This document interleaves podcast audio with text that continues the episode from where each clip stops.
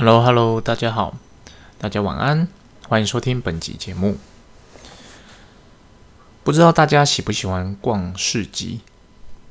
就我个人而言，我蛮喜欢逛市集的，尤其是嗯、呃，过往出国，不论是出去玩或出差，那会都会很想安排去看那种所谓的当地的市集。那不管是那种卖生鲜的、卖食物的，或是早市、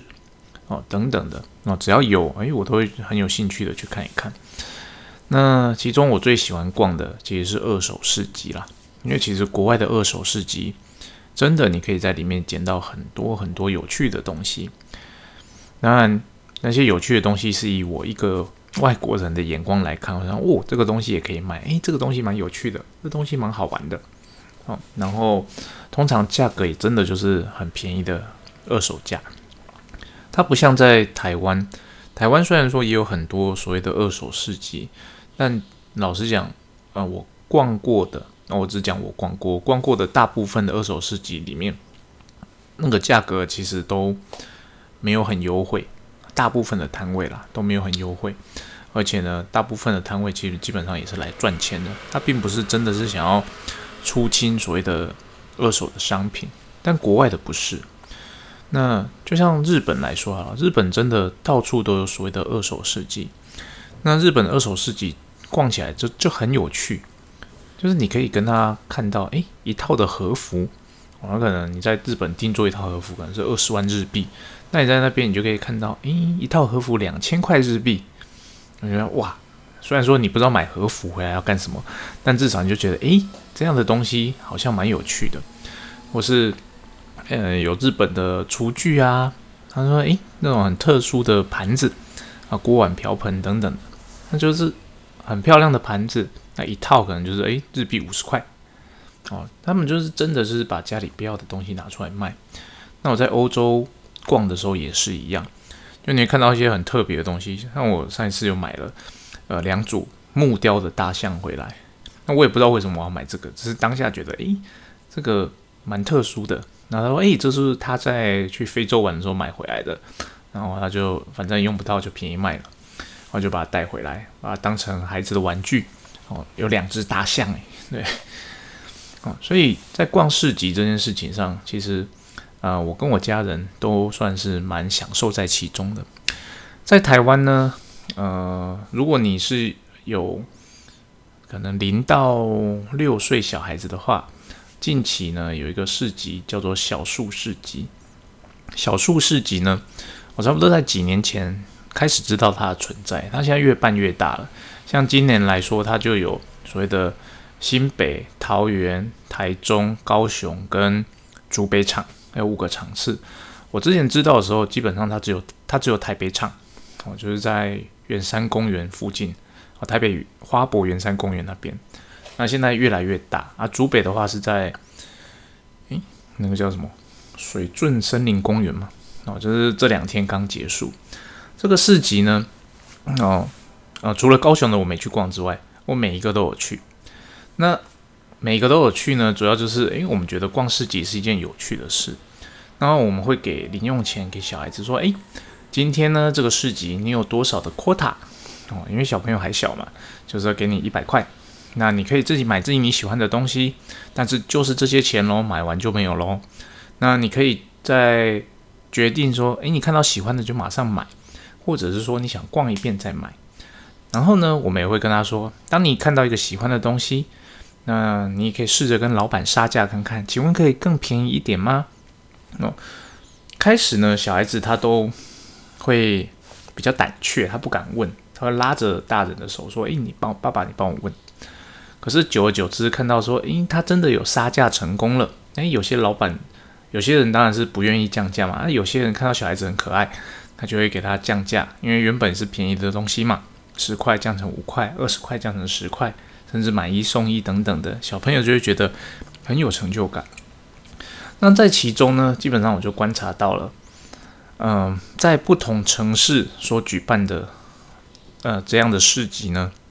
里面的人的个性其实也会反映出来，就是说可能城市的个性会在市集中表现出来。像这次逛的感觉呢，过往我们是从台北的开始逛，那其实我们就觉得，诶，其实也蛮好逛的。然后这一次呢，因为台中场是第一次举办，那我们就特地到台中去逛了一下。我们发现台中场的逛起来那个感觉非常的好。怎么讲呢？主要是台中人可能比较阔气阿萨利一点。哦，像北部这边折价就是啊五十块啊，那折你五块，折你十块，啊、呃、算你四十块好了，一百块啊算你一个八十块，哦你杀价可能也杀个十块二十块。台中不是哦，哎、欸、这东西一百五，哈哈你要啦五十块送你，啊就算你五十块啊这东西五十块啊五十块可不可以再折价？好好好来三十二十啊送你啊，我要回家了。就他们有一种豪气的感觉在其中。那这一次呢，竹北场的刚结束，那竹北场有一个摊位有吸引我的注意。怎么说呢？那个摊位中呢，他卖的，嗯，除了他自家的那些二手的衣服啊、玩具啊、小朋友的用品之外，他另外摆了一个摊位在卖咖啡跟茶。那咖啡跟茶的定价呢，基本上不贵，它就是一杯三十块。或一瓶三十块，那引起我注意的是什么呢？店老板是一个小女生，看起来差不多六岁左右。然后她卖的是什么？是氮气咖啡啊、哦，也就是说，就是稍微有点话题性、有点特色的咖啡。我看到觉得，诶，三十块，天气很热，我就买了一杯。然后跟爸爸聊天，爸爸说啊，这是为了让小孩子知道当老板是什么样子才做的。基本上他们是。没有再赚什么钱呢，因为我想也是，因为通常这样的咖啡，你在呃咖啡店喝一杯，我想应该是一百块以上，但是它就是三十块钱，那这装备也很齐全，就是一瓶氮气啊，一个我也不知道怎么形容那个样的器具哦。然后我就看小朋友，就是有一种真的就是 I'm boss， 我是个老板的感觉。我觉得这个爸妈就很用心，利用这样的机会。在这个地方推出这样子不是为了盈利的商品，而是为了让小朋友体验、哦、做生意的感觉的商品，我觉得蛮好的。那你在逛这些摊位的时候，你就会发现有些摊位的小朋友很会推销，就是他很会叫卖、哦、除了很会叫卖之外，有一些真的很会推销，他看你在那边犹豫不决，他就会主动的来跟你攀谈说，诶，这个多棒啊，这是他小时候玩的啊，然后呢，现在只要十块钱啊！如果你你现在买的话，我再多送你什么什么的。那小朋友听到他就会觉得，哎，被打动了，哦，他就会掏出他的零用钱来跟他买。那有些摊位呢，他就是小朋友就是，呃，怎么讲？不讲话。虽然说爸妈也很用心的想要让小朋友来当老板，可是呢，小朋友就是比较怯场。他就是当我们在询问说，哎，这个多少钱的时候呢，他也就嗯。就是回答十块或者十块二十块等等的，那他并没有所谓的呃做营销的动作、推销的动作。我相信这跟父母平常在小孩面前所展示的样貌、呃、有有所关系。小孩子可能本身，你那些很会推销的小朋友，他应该就是有个学习的对象，觉得嗯这样子做不错，或者是说他可能平常父母在。的工作有相似的，所以他们有有过有看过这样的状况，就自然而然把它学起来了。那我相信也有情况是说，诶，他可能是像我们一样，我们带着还小的小朋友到处去逛这样的市集，他看到这种，诶，真的觉得这些哥哥姐姐蛮厉害的，他就把这样的情况记在脑袋中，然后等到他某一天真的换他出来摆摊的时候，他就把那一套哦原原本本的呈现出来哦。就是我们所看到的样子，这就是呃这几天逛市集有感，我就觉得其实同样的在卖东西，同样类型的摊位这么的多，你如何你的摊位有没有用心？其实在逛摊位的人看都看得出来，也感受得到你的摊位到底是真的来出清二手的产品的呢，还是其实你虽然说呃抱着要出清，但是你内心还是想要赚回本。其实从你的定价，你拿出来的产品，哦，你对待客人的态度，其实我们这些逛的人都很了解，哦，就是我们会知道。所以你如果真的是像我们比较疯狂的，我会从摊位一开始摆摊就开始去逛，逛逛到摊位快结束，我们可能run了四五圈，你就会发现有些摊位东西很快就卖光了，有些摊位的东西从一开始到结束基本上卖出的数量不多。嗯，那你像这种时候你去跟他问价格，他也通常也不会去想要赶快出清他的产品降价，没有，他就是坚持着我要卖多少钱。其实像这种的，就是他是抱着想要赚钱的心态来这种二手市集，那其实我是觉得蛮蛮蛮浪费自己的时间的啦。你真的想赚钱的，你来这个地方，其实你是赚不到什么钱的啦。哦，因为这个地方会来逛的，大概就是像我们这种带小孩来体验的，或者真的想来捡便宜的。哦，你真的想买好东西的人，哦，其实你一定就是去专柜啊，去大。呃，大的卖场啊，去买了，或者是上网去买了，你也不会来这边就是挑人家用过的二手商品。哦，所以当你选择一个市场，就是说你选择一个，这跟我们选择摊位或者选择店面很像。哦，如果你自己的产品的定位是中高价，哦，你你的 T A 的客群是哦比较有钱的那一群，但是你今天把自己放到了这个所谓的二手市集当中，你想要找到这个有群的这有钱这一群的客人，基本上你就是在一个错误的市场中想要找到正确的客人，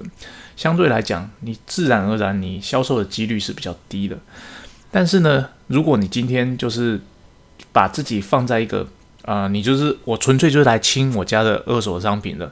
我今天打着就是我今天带来的东西全部不想带回去的，自然而然你在销售上、定价上、在推销的策略上就会非常的有弹性，以出清为目的。其实很多摊位都一样，它就是到可能到下午三四点的时候，它摊位几乎就空了，因为它就是秉持着我就是不要把东西带回去，我就是来清家里东西的。